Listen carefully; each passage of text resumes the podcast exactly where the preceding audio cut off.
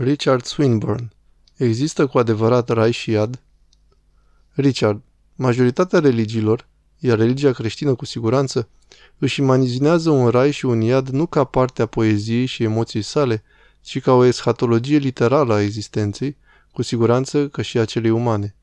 Cum vedeți asta? Cum putem înțelege în viața noastră modernă conceptele tradiționale de rai și iad? Ei bine, în cursul vieții noastre devenim anumite tipuri de persoane. Când suntem tineri, suntem expuși la diferite credințe. Suntem expuși la diferite oportunități de a face ceea ce este bine sau rău și este o caracteristică a oamenilor ca de fiecare dată când facem un act bun să ne fie mai ușor să facem un act bun data viitoare. De fiecare dată când facem un act rău, e mai ușor să facem ceva rău data viitoare. Asta se aplică, desigur, pentru anumite tipuri de acte în general bune. De fiecare dată când facem un act curajos, ne vine mai ușor să facem un act curajos data viitoare. De fiecare dată facem un act just, ne e mai ușor să facem ceva just data viitoare. Aristotel a spus asta. Așadar, deși la începutul vieții noastre avem dorința de a face acest tip de acțiune sau celălalt tip, avem convingeri morale despre ceea ce ar trebui să facem, ne schimbăm treptat structura vieții din acest punct de vedere. Și dacă continuăm să facem ceea ce e bine, a face bine devine firesc pentru noi și așa pierdem treptat sau așa sperăm tentațiile de a face rău sau măcar ne formăm o dorință foarte stabilită de a nu face niciodată ceva rău. Ocazional putem ceda, dar direcția vieții noastre este fixă. Și la fel invers, dacă oamenii cedează întotdeauna ispitei, atunci treptat nu doar că vor ceda întotdeauna ispitei, dar credința morală pare să nu mai însemne nimic pentru ei. În arhipelagul Gulag, Solzhenitsyn are un capitol despre gardieni închisorii și spunea că sunt diferite tipuri de gardieni. Unii dintre ei păreau să mai aibă un vestigiu de moralitate rămas, dar uneori puteai vedea pe unii pierzând și simțul moralității pe care îl aveau, adică a existat un punct de cotitură pentru ei și deodată au devenit insensibili la orice fel de considerente morale. Așa că la sfârșitul vieții, unii dintre noi devin în mod natural buni, alții își pierd simțul moralității, iar mulți dintre noi suntem încă la mijloc. Ce ar face un Dumnezeu bun cu astfel de oameni? Ei bine, evident, dacă și-au format dorința de a face bine, merită să fie păstrați în viață și merită să li se ofere ocazia de a continua să facă o mulțime de acte bune. Ce ar face cu Dumnezeu cu cineva care este în mod natural rău, care și-a format o atitudine naturală rea față de viață? Bineînțeles că ar putea să-l distrugă, dar un lucru pe care sigur nu l-ar face ar fi să-i ofere ocazia să facă mult rău în continuare pentru eternitate.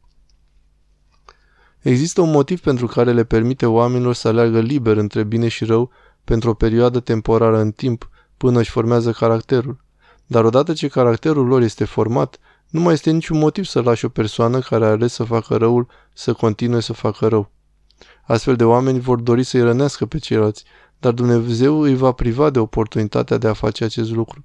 Și inevitabil aceștia vor fi într-o situație de nefericire.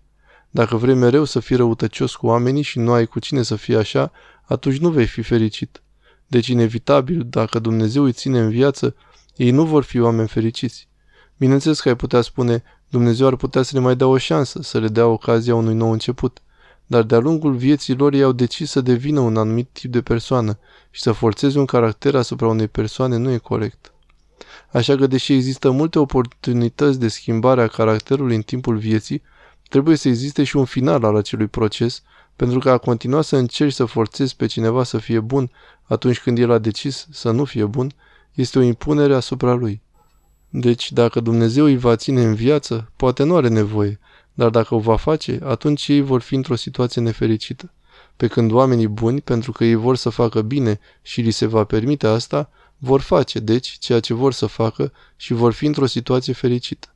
Și asta cred că face parte din ceea ce reprezintă raiul și iadul.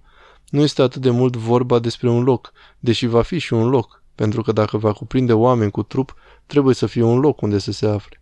Iar având trup, ne dă o prezență publică. Dacă nu am avea corpuri, nu am fi parte din comunități publice. Deci ne așteptăm ca oamenii în lumea de dincolo să fie întrupați, tocmai din acest motiv și deci inevitabil că vor exista locuri. Asta nu înseamnă, în ciuda ceea ce am spus mai devreme, că neapărat oricine merge în iad, dar pare că unii oameni se îndreaptă într-acolo. Nu este o doctrină creștină că toți merg în iad, dar cu siguranță este o doctrină creștină că această posibilitate este deschisă oamenilor dacă ei o aleg.